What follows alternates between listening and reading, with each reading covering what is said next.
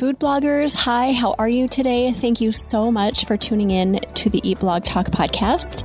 This is the place for food bloggers to get information and inspiration to accelerate your blog's growth and ultimately help you to achieve your freedom, whether that's financial, personal, or professional. I'm Megan Porta, and I've been a food blogger for over 12 years. I understand how isolating food blogging can be at times.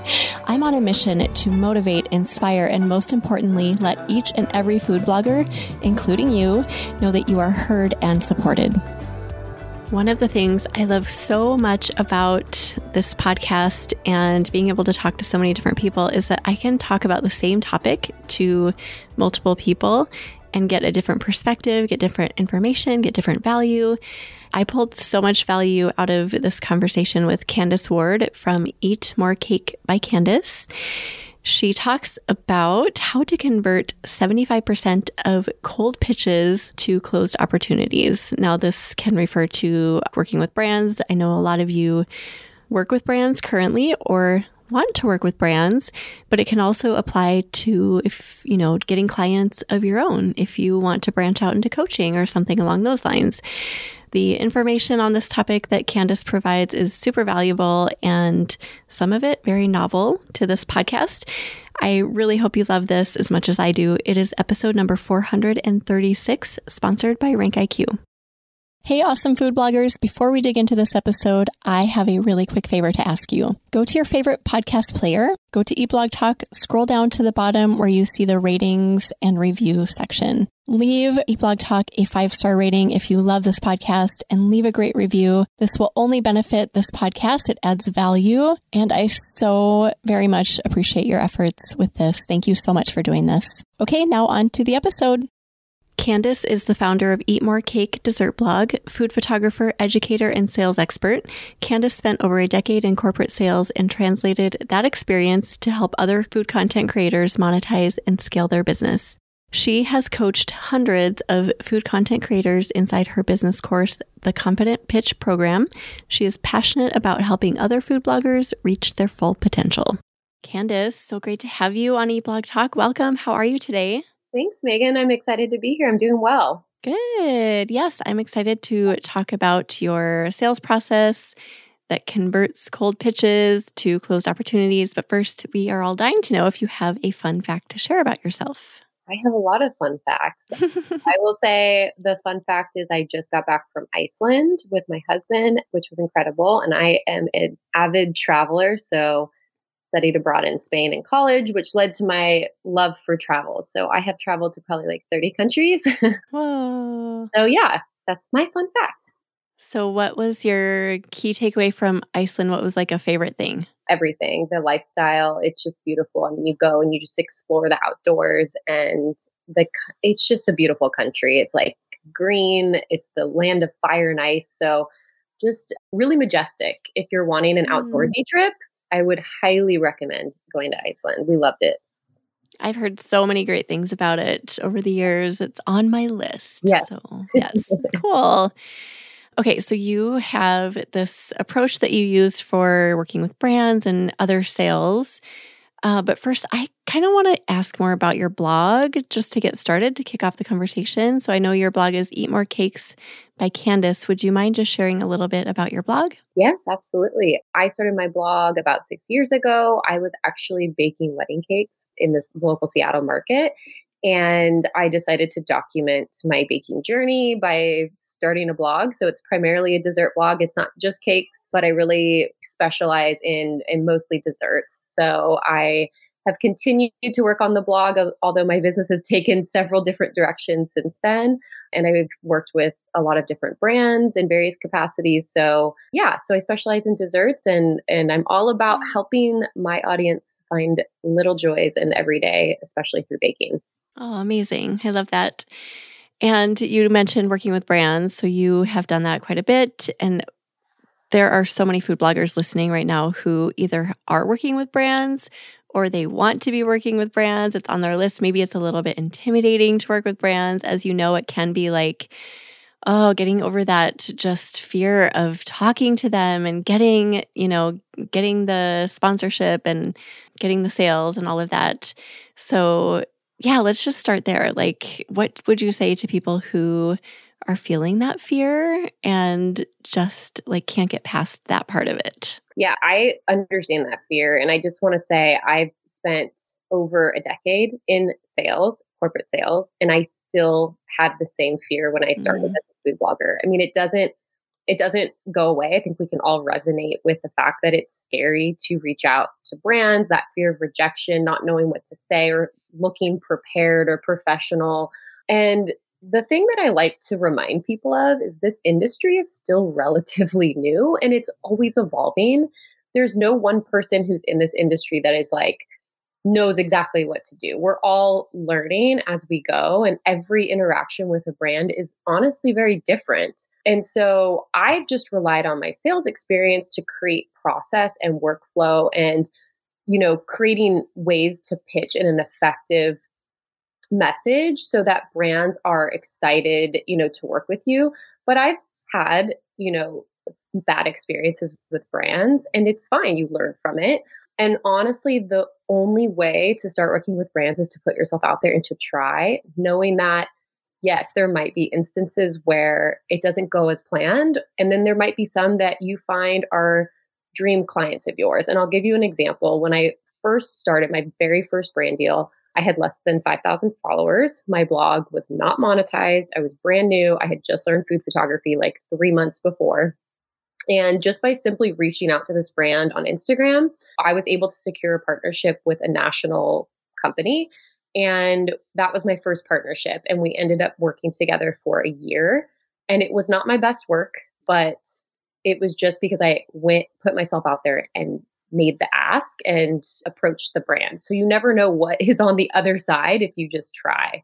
So that would be my best words of advice it is easy to not do it because, you know, we're food bloggers. We tend to get into this job for the creativity and the cooking and baking and all of the quote fun things and creative things. And then when it comes to actually putting ourselves in front of humans and and like selling ourselves basically it can be so intimidating so i know a lot of food bloggers who just don't get to the point where they're even trying which mm-hmm. i get because it's scary it's hard but you're just saying, like, just do it, just put yourself in that position where you're at least trying. Yes, absolutely. Because honestly, there's a lot of like the way I think about it is if you look at all the different ways we can market our business, pitching is a form of email marketing. And email marketing is one of the most effective ways to get in front of your ideal customer. So if you're not pitching or you're not utilizing email marketing in some capacity, you're leaving money on the table that's that really could be an easy thing to convert and bring in an additional revenue stream. You know, if you're in that stage where you're trying to monetize your blog, or even you're monetizing and you just don't want to rely on that ad revenue, it's just a really simple way to build consistent income. Yeah. Okay, so you have kind of a sales process that you've worked through. I know you have a course that goes through some more details, but what is a sales process? Yeah, so a sales process, or if you even want to call it a booking process, it's really just a step, a set of repeatable steps that can be replicated with each client to take them through the early stages of awareness of who you are or your product or your service, all the way through this funnel to turn them into a paying client so that I can understand you know if we're stuck if the if the brand is not moving along or maybe they're not responding to an email or maybe you've hit that negotiation stage and then they've gone dark on you this is how i navigate all of those like sticky scenarios because i know exactly what to do and when because i use this this step by step sales process. So that stuck piece is common too, right? Like we send out an email and we're like, okay, they didn't reply or we're not getting the feedback we wanted. And then I think the typical response is to just kind of shut down and not proceed with anything. Yeah. Yeah. So you have some ideas about how to pick yourself up and keep going.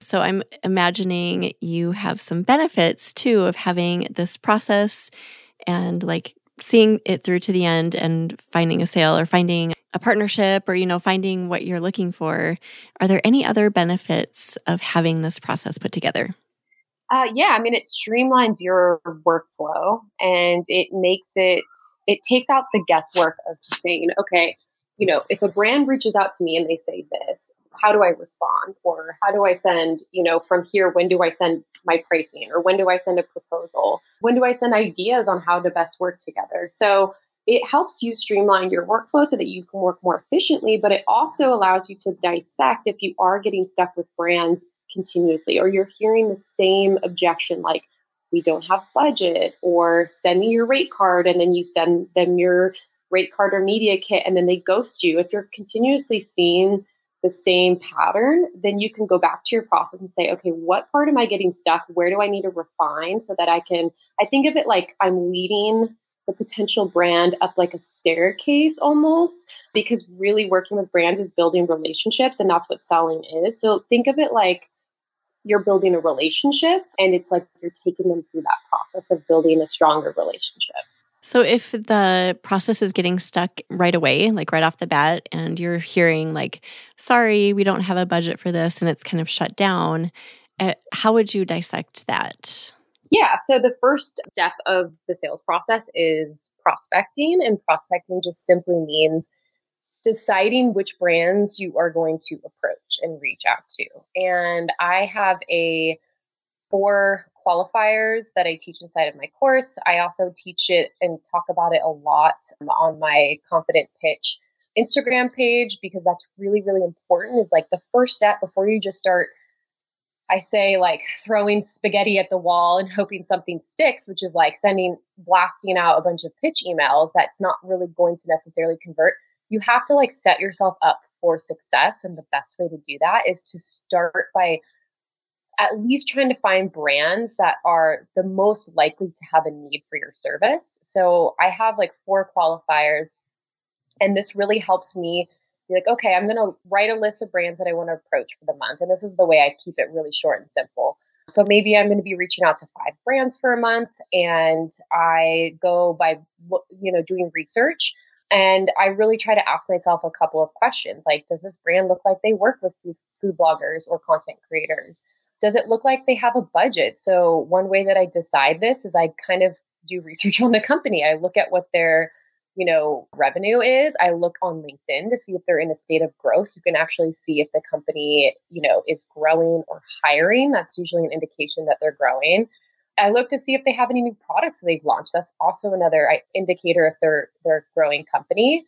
So i just look at all of these things and i ask myself like does it look like they would have the budget. And then if you know the stars align, I will t- then go to the next step and start the process of reaching out and, and pitching to them. But if you're constantly hearing we don't have budget, there's a lot of brands that truly don't have budget, but sometimes they say that and they they do have budget. Then that's I would kind of go back to that step and be like, okay, maybe I'm not reaching out to the right brands. Hmm.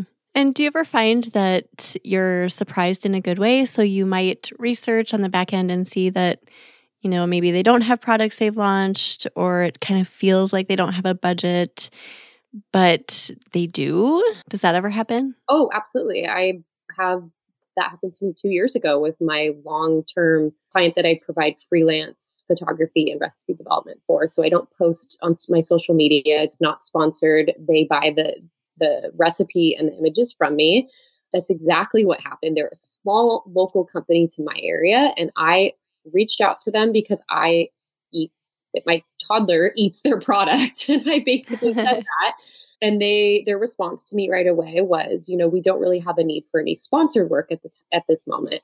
So I was able to kind of go back to the drawing board and do a little bit more research and uncover like just by looking at their Instagram, you can really decipher and deter and see what a brand is is focused on, or maybe what they're lacking in their marketing. And I I kind of noticed that they didn't really do a lot of sponsored work, but they did have a combination of like really professional styled images and then some lifestyle images. And so I pitched them on me taking lifestyle images for them and also developing recipes. And they came back and said, actually, we are launching our blog. We need recipe development and I would have never thought this this client would have the budget that they have. They have been my most lucrative client and I've worked with them for 2 years. Even this year their budget has been cut and they still are continuing to make room in their budget for me. Wow. So yeah, that you can always be pleasantly surprised. Yeah. you never know. and the research you did benefited you because you kind of knew what they were missing. You knew what their gaps were. Yep. And that allowed you to open the door and have a conversation. Yes, exactly. Yeah. yeah. I had gone to their website and I saw that they didn't have a recipe tab. And I mean, if you're a food company and you don't have a recipe yeah. tab at this point, if you don't have recipes on your blog, you are missing out. And that's what I pitched them on. I said, if you want traffic to your website, we all know SEO, right?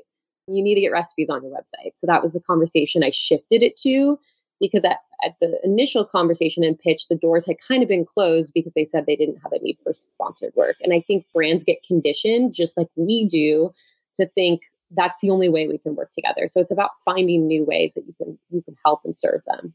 Okay, so prospecting is first, finding those right brands. Is there anything else about that before we move on to one of your other steps? I think just no, I mean, just to your point of being pleasantly surprised, like prospecting is, we can only do so much guesswork before we actually reach out to them. So just knowing that the best way to set yourself up for success with prospecting is to do a couple of things. Like have a list of dream brands that you want to reach out to.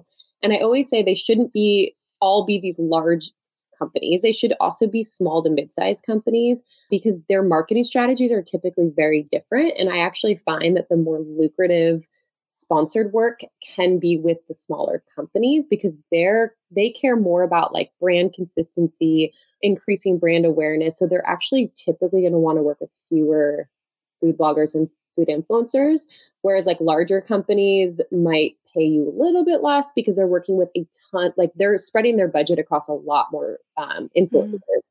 so just thinking about it that way like having a combination of size of companies that you're reaching out to and not closing the doors just because like you said maybe on paper they don't appear like they would you know fit the mold yeah. or have budget just just try just reach out anyways do you recommend reaching out to kind of a variety of brands across the board like some that you think maybe have smaller budgets large budgets and like somewhere between yeah absolutely because at the end of the day you're not really going to know what their budget is until mm-hmm. you start the process of reaching out to them and having that conversation. I mean, you just really you really won't know. Like like I said, you can do all of the research, you know, and try to figure that out as best as possible, but like even with my freelance client, I never expected that they would have the budget that they do just by looking at them on paper. But yeah, I think to have a sustainable business as a food blogger and food influencer, if you're wanting to work with brands, it is best to work with, you know, approach brands that you think might have different budgets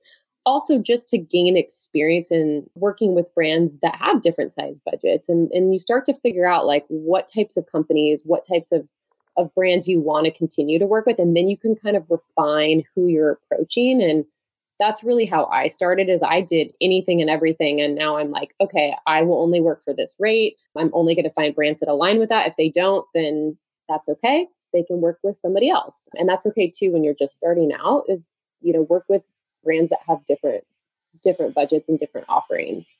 Yeah.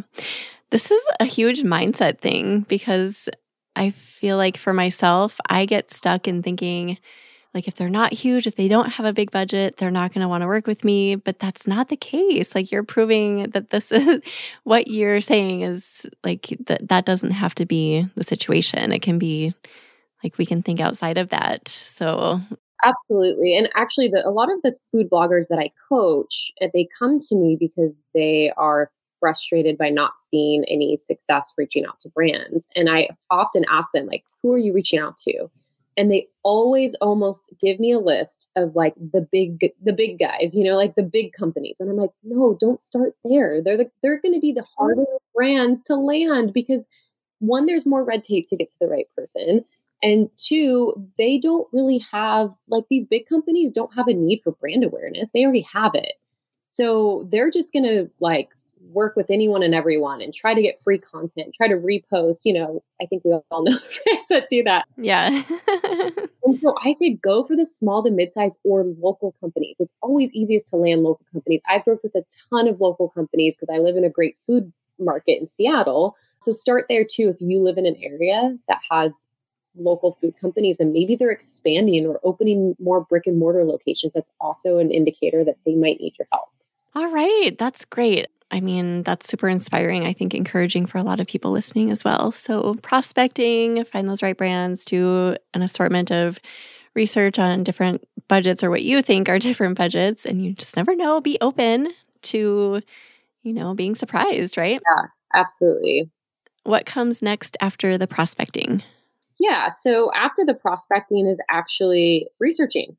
so now that you had a list of your brands, and we've kind of already touched on the research a little bit, but the, some of the things that I'm looking for when I'm researching a brand or some ways that I'm researching them is I'm, you know, it might sound obvious, but going to their website and looking at, you know, one, do they have a recipe tab on their website? You'd be surprised a lot don't. So that could be something that you are could potentially pitch them on. Like I can develop recipes for you and take images or do sponsored work. So that's one. Going to their news tab to see if there's anything that's been featured. Maybe they've been featured somewhere. Maybe they have a new product that they've launched, or maybe they're going through a rebrand. So if they're going through any of those things, or even a rebrand, again, another opportunity where they might need um, new photography or just social media assets for social media, video, things of that nature. And then looking on LinkedIn to see, like I said, if they're hiring or if their companies, just like what their revenue looks like. Are they in a state of growth? The other thing I do is I go to Google and I see what page of Google are they on or who are their competitors that are on the first page of Google because I want to approach the brands that maybe are on like the second or third page of Google. Because again, everybody wants to be on the first page of Google. So that could be a brand that could use our help and use our services. So I will research them and then I will go to their Instagram and I will just say, okay, what does their Instagram look like? Are they utilizing it? Are they consistently posting? Does it look like they've worked with, you know, food influencers? And I just kind of like ask myself all of these questions and I look at it through the lens of like, if I worked at this company and I worked in the marketing department, what would I need help with? yeah. And then that's when I come up with like a few ideas. So we don't necessarily always need to pitch them on specific recipe ideas. I know a lot of people are like, you know, they ask me, should you send actual ideas in your pitch email? And I say it depends because we sometimes assume that they need new recipes, but maybe there's a mm. different way that you can help the brand or get your foot in the door. Much like I said with my freelance client, I pitched them on me taking lifestyle images. And ironically, that's not even the direction we ended up doing or move or working how we didn't work together in that capacity but I was able to show them that I understood their marketing challenges and they were like, actually, we need a need for, you know, for this. And I just told them like what I could offer. So that's really where the research helps you is to understand and look at it from the lens of like, if I'm in marketing, how, what would I need to enhance this brand?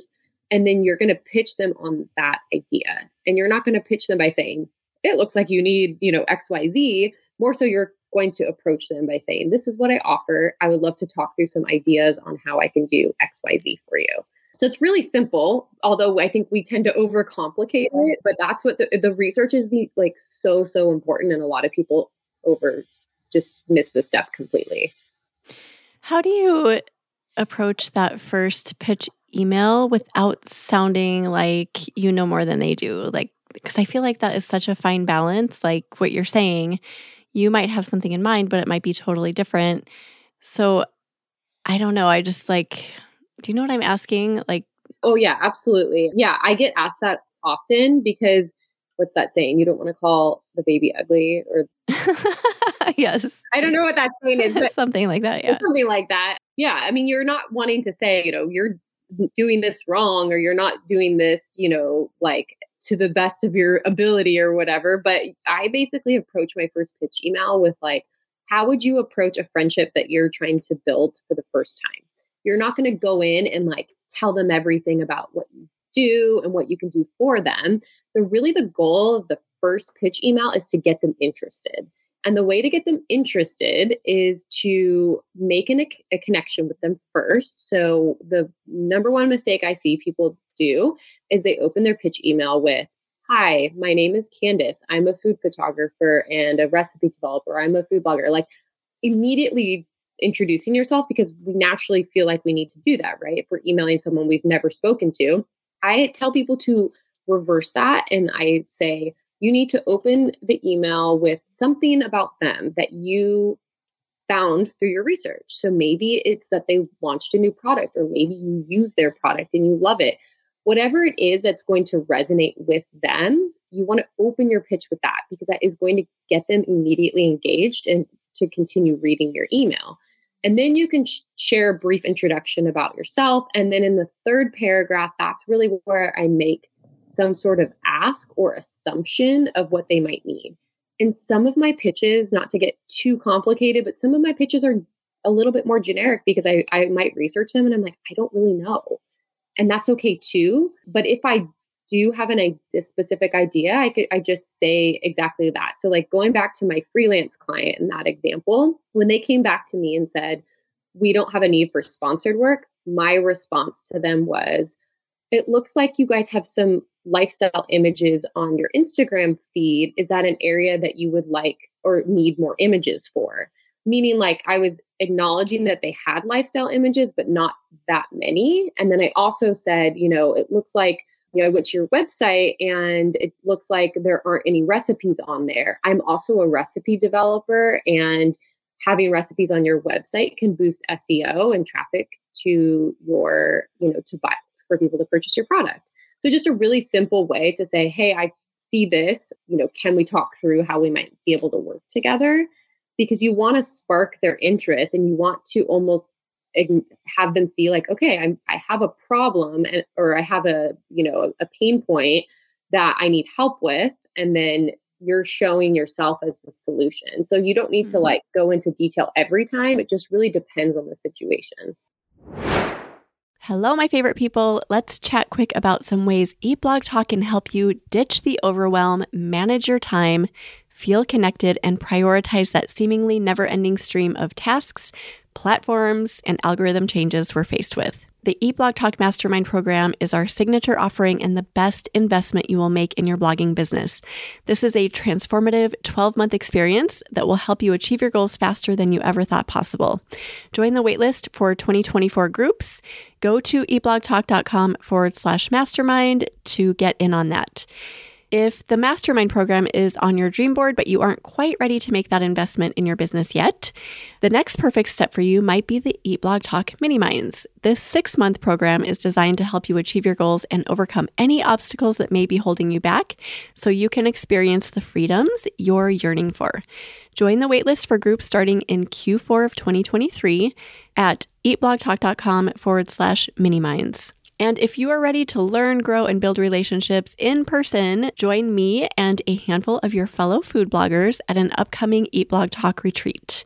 This is a great opportunity to convene in an intimate setting to learn, collaborate, and connect. These retreats involve mastermind style peer to peer collaboration and are incredibly powerful and fun experiences. Go to eatblogtalk.com forward slash retreat. To get information about all Eat Blog Talk services, go to eatblogtalk.com forward slash services, eatblogtalk.com forward slash services. Now back to the episode. So, really, you're just kind of sharing your observations about what you've researched, and hopefully that hits on a pain point. They're like, "Oh, yeah, we need we need help with this." Okay. Anything else about that research process or research piece that you want to mention? No, I think more just a reminder that sometimes we're going to research and just not really have it. Like we might not have that much information after researching them, and that's completely fine too. And I always tell people I would suggest if that is the case, then maybe just have in your pitch, like pitch them on maybe a few recipe ideas. Like if you see that they have recipes on their site and that they work with food bloggers, then that would be a great, easy opportunity to say, hey, here's a few ideas I have for using maybe this one of their particular products, or maybe you have a recipe already that performs well on your website and you could easily incorporate their product or make a slightly different version. Like, for example, let's say you have a chocolate chip cookie that is performing. Maybe you could slightly modify that chocolate chip cookie recipe and do like extra egg yolk in the chocolate chip cookie. And maybe it's a, a chocolate chip company. So you're like slightly modifying a recipe that you know already performs well. And you can show them statistics like, I have this popular recipe on my website.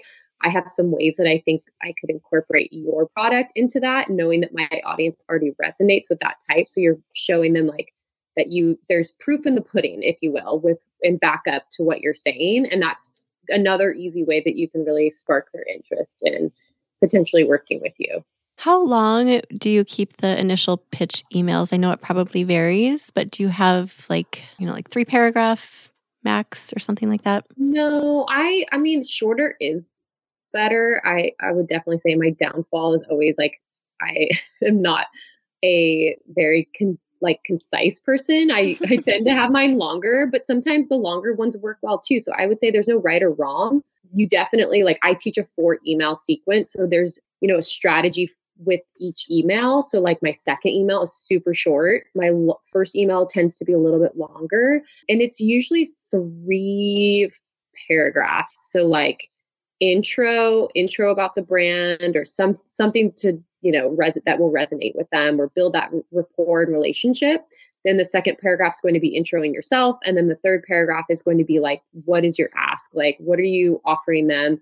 What it is that what is it that you're trying to like pitch them on essentially? And then last paragraph will be like your call to action like what are the next steps that you're trying to get? And a lot of people will just end with hope we can work together. Okay thanks you know keep it really generic. And I always suggest, which actually this flows into the step three of the sales process.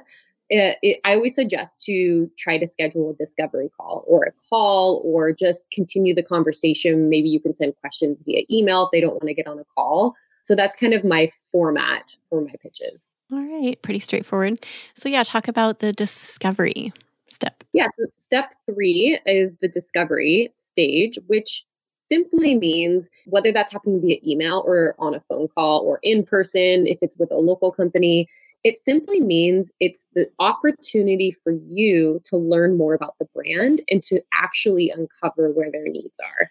Because, like I said, with step one and step two, prospecting and research, those are just assumptions we're making based off of what we have, we think we have found. So, step three is actually that stage of like, you know, having a conversation with the brand because there's a lot of different ways we can work with brands. And I think as food bloggers, we get kind of like tunnel vision of we can only do sponsored work or you know we can only do recipe development. But it's like well a lot of us by trade might be food bloggers and love the recipe side but some of us also love the photography side. So maybe that's an area that you can offer as well. And maybe you don't offer the recipe development for a particular client and they just need new you know, product packaging images. So just like actually getting on a phone call with them. And I'll go back to my example with my freelance client that I've been referencing because they really fell into like this perfect, you know, scenario of like what everyone encounters with a brand when they're like, we don't have a need for sponsored work. And then it's like, how do you shift that conversation? And then once you do, what's the next step?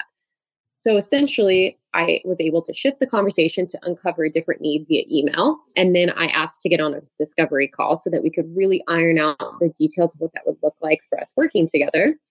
Especially because this wasn't sponsor a sponsor type work, it was freelance. And I feel like freelance jobs can drastically range with deliverables and just expectations. So I asked to get on a discovery call or just, you know, a call to align on what those deliverables would be and the most important question you can ask a brand in the discovery phase is like, what is your current marketing challenges or what are your current marketing goals? And then just stop and listen because they will tell you a lot of information about what the brand needs. And so, yeah, trying to get them on a phone call. And that's what I always end my pitch with. That's the call to action that I end my pitch with. That's gold. You're straight up asking like what what are your pain points? What do you need? And then based on their response, you kind of know how to deliver. Exactly. Yeah. And once you have that information, this is the the part of selling that is really important. Is selling is nothing more than us aligning it's it's aligning your services with the client the your ideal client at the right time. So, meaning they have to have a need at the time that you're approaching them. So that's actually one of my qualifiers that, you know, going back to like when you're trying to find the right brands to work with is like they have to have a need, obviously, right? But we don't really know what that need is until we really uncover that through the discovery phase. And like I said, this doesn't have to be done on the phone. It's always best done on the phone because you can obviously establish better rapport and connection with the brand, which will increase the likelihood of that converting to a signed contract. But if it has to be done via email, that's fine too. I actually have a brand questionnaire that I've created, which is like pretty much the questions I would ask on a phone call, but I ask them in a brand questionnaire. And you can send it as like a PDF or Google Forms. I use Honeybook to deliver mine. So it's just really seamless. It's on brand and it's an easy, like it sends them a link and then they easily just fill out the questionnaire online. And I do this a lot for sponsored work because for sponsored work, sometimes they're like, we don't need, we don't want to get on the phone. Like the deliverables are the same, you know, typical, you know, couple of images, maybe a reel. Like, you know, you can ask about usage rights and if it's shared or if they're buying the, the rights outright. I mean, all of these will determine your pricing. And so I have all of those questions outlined that I sometimes will just send via email if they refuse to get on a call, and it can be just as effective. Hmm. Okay. So you send whether they get on a call or not, or when they decline the call, that's when you send the questionnaire?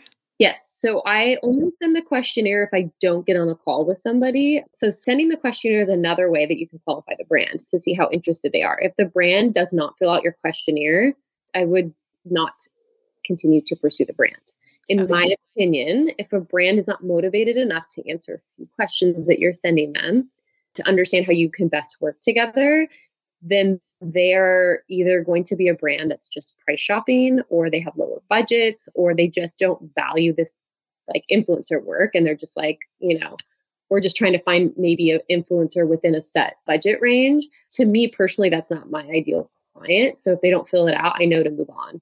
If they're serious and they're actually they take they take the their role seriously and they are interested in working together they will fill out the questionnaire and i almost always have them like I've never had an issue. There's been maybe a couple of brands that don't fill it out, but I will say make it as easy as possible for them to figure out. So it's only maybe like seven questions, but it's best to be done on like a Google form or something that they can just easily click on rather than I wouldn't suggest copying and pasting the questions in an email because then they have to actually type out the responses.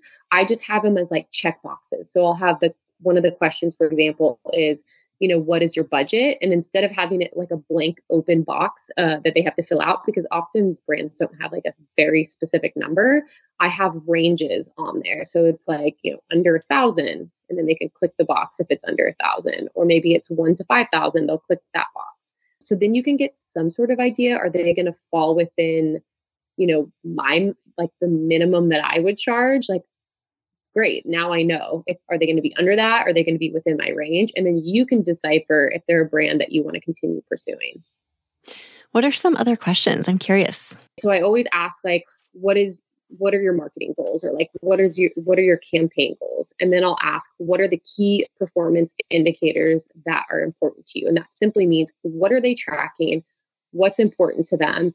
You can they usually will say engagement or reach or reaching you know this type of audience. So then you can understand like okay if that's what is important to them then i need to come up with you know let's say it's a sponsored post i need to come up with a recipe that i know is going that my audience is going to resonate to that's going to allow us to hit those kpis that they need to hit in order for it to be considered a successful campaign I ask about budget. I ask about, you know, what are the deliverables? And I'll like have, a, again, another checkbox like, is this for freelance photography? Is this a sponsored post? Do they want a blog post included in that? Do they need stories? Just kind of outlining all the potential ways that we could work together. And then when they check the box, I'm like, okay, great. Now I can go build a proposal with my pricing that is going to be accurate based on the on what they gave me their, their needs are. I'll ask about timeline, you know, when they need this by, frequency, like is this a one time recipe that I'm developing? Is it going to be ongoing? So, really, just all the questions that you would need to ask in order for you to feel really confident in providing pricing to them. Okay. And then you build a proposal after that and send it, or how do you, yeah, Correct. how do you approach yeah. yeah.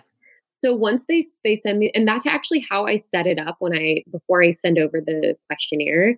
That's exactly how I set it up to them. So let's say they don't want to get on the phone with you. I say, that's fine. Would you mind filling out this brief questionnaire I have? This is going to help me understand your your needs in more detail so that I can make the best recommendation for, you know, my services to align with with your current needs and your budget so that you're telling them like i'm not just having you fill out this questionnaire because you know i'm trying to get information from you but i'm sending this to you because it's going to allow us to you know best work together and then from there and then i say from there i can provide the most accurate you know proposal or rates depending on what your needs and budget is.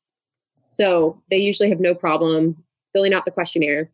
And then from there again i do this inside of honeybook. I can just go and build out a proposal. And i usually include pricing and then you know if you've worked with brands or maybe if you have like top performing recipes i always put some sort of proof on there like if you've worked with a brand you know did that campaign do well? What are the stats there? So kind of like a media kit but i'll extract a little bit more like specific examples that would go with that brand. I mean, you always want to customize everything.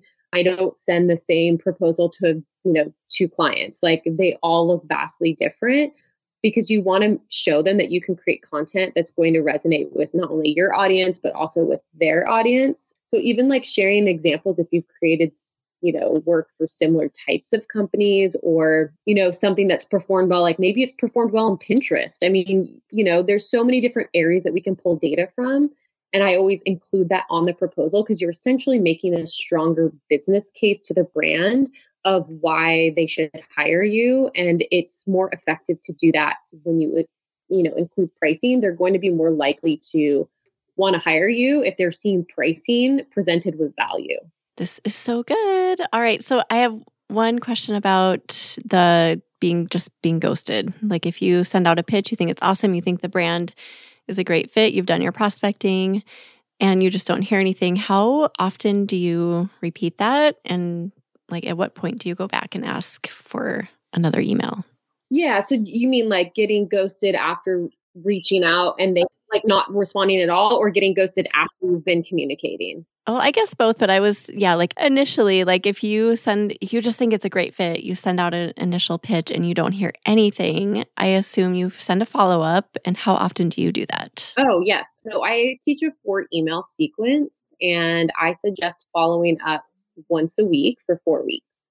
So essentially, like if you're sending you know, my pitching workflow or process would be if you're sending a list of like, let's say 10 brands, you know, you get their contact information, you do the research, you send the pitch off.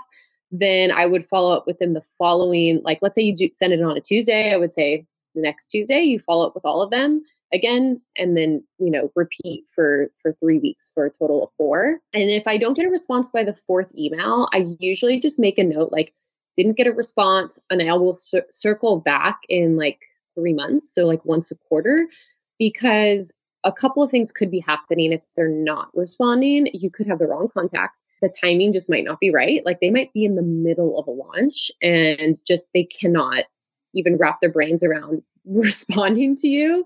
And so I don't take a no response as a no. It's just like they aren't a qualified brand at that time. Like timing has to align, budget has to align. Um, they have to have a need when you're reaching out to them. And then obviously you have to be reaching out to the right person. So that's what I would do there. If a brand is ghosting you after they respond to your pitch email, again, it could there's a lot of different reasons why they could be ghosting. I what I most often see with happen is you send a pitch email to a brand, they respond to you and they say, can you send me your media kit and your rate sheet? And then you do that and then they ghost. And that's what I teach people not to do. So it's almost like a reframe of like our brain of not just giving them what they're asking for because they're asking for it, but holding your own process accountable. So what I mean by that is if they ask me to send a media kit and a rate card, I don't. I say to them, you know, here's what my process is. I would love to get some additional information before sending over my rates because I need to understand how we are going to work together. My rates are customizable, meaning I really make it customized or I customize it to your specific needs and your budget. And that I have a whole thing that I talk about on the, over on the confident pitch about this because it's usually if we're sending our rates and our media kit before we even know what they need from us, there's a huge disconnect between your value and if they're willing to pay for that.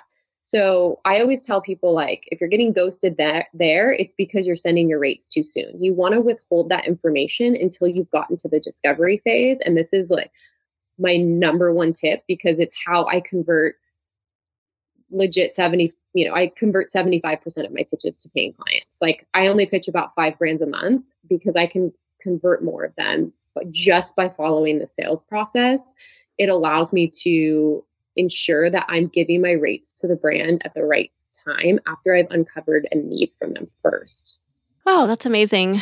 You make it sound so easy, Candice. Like, yeah, I could totally go do this today.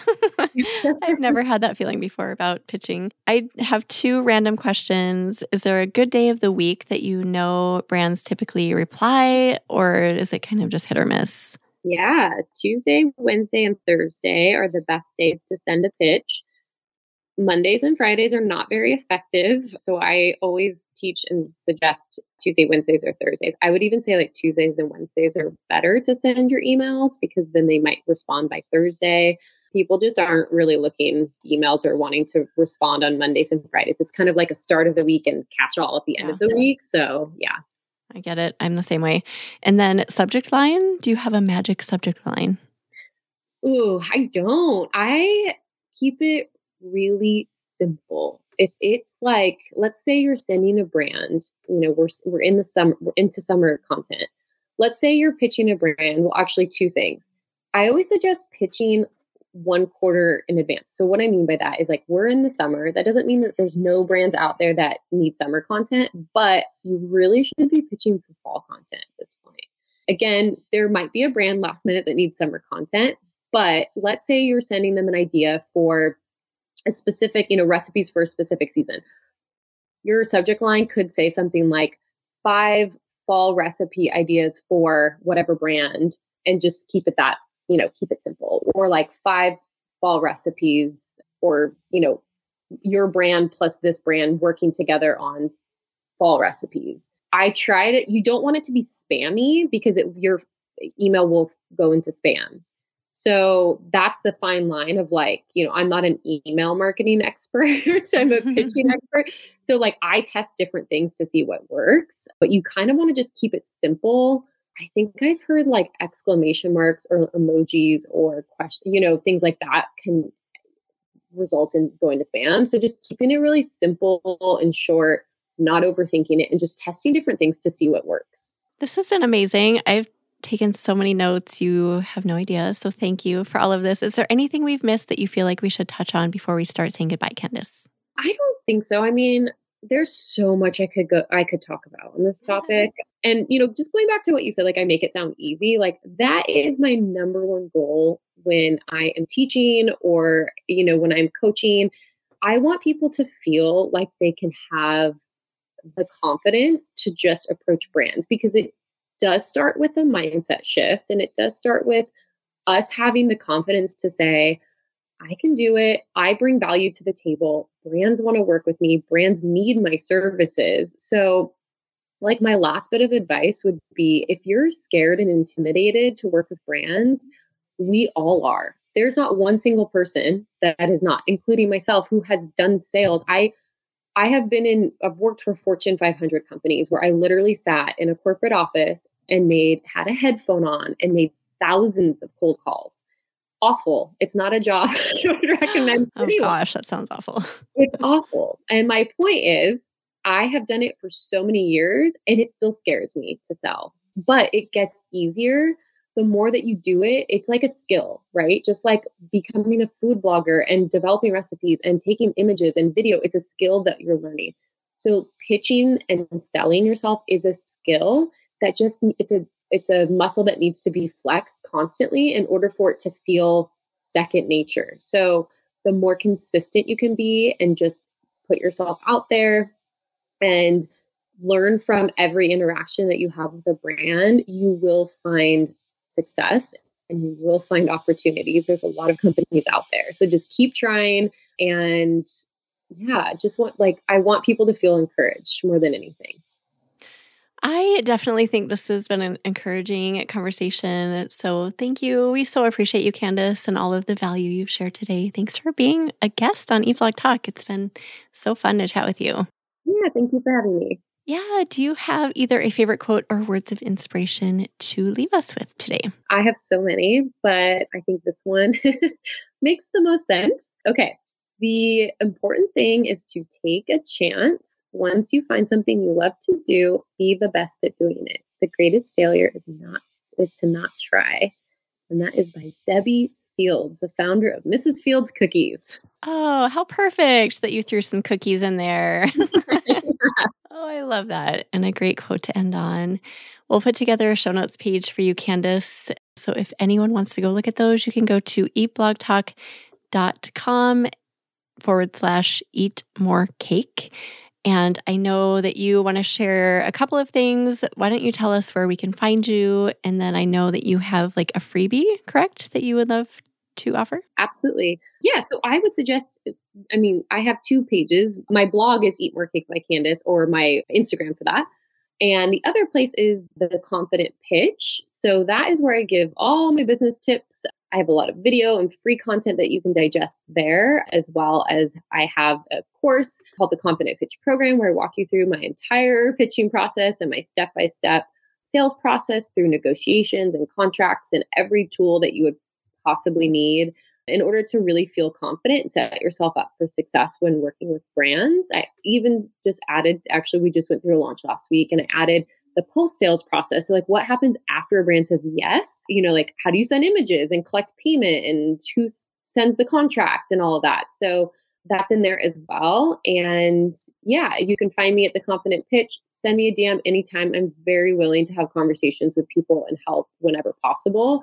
And then I also offer one on one coaching, which I'm resuming in September. I will not be doing that through the summer months. So if anyone needs one on one help, Amazing. Well, thank you again so much for being here, Candice. And thank you for listening today, food bloggers. I will see you in the next episode.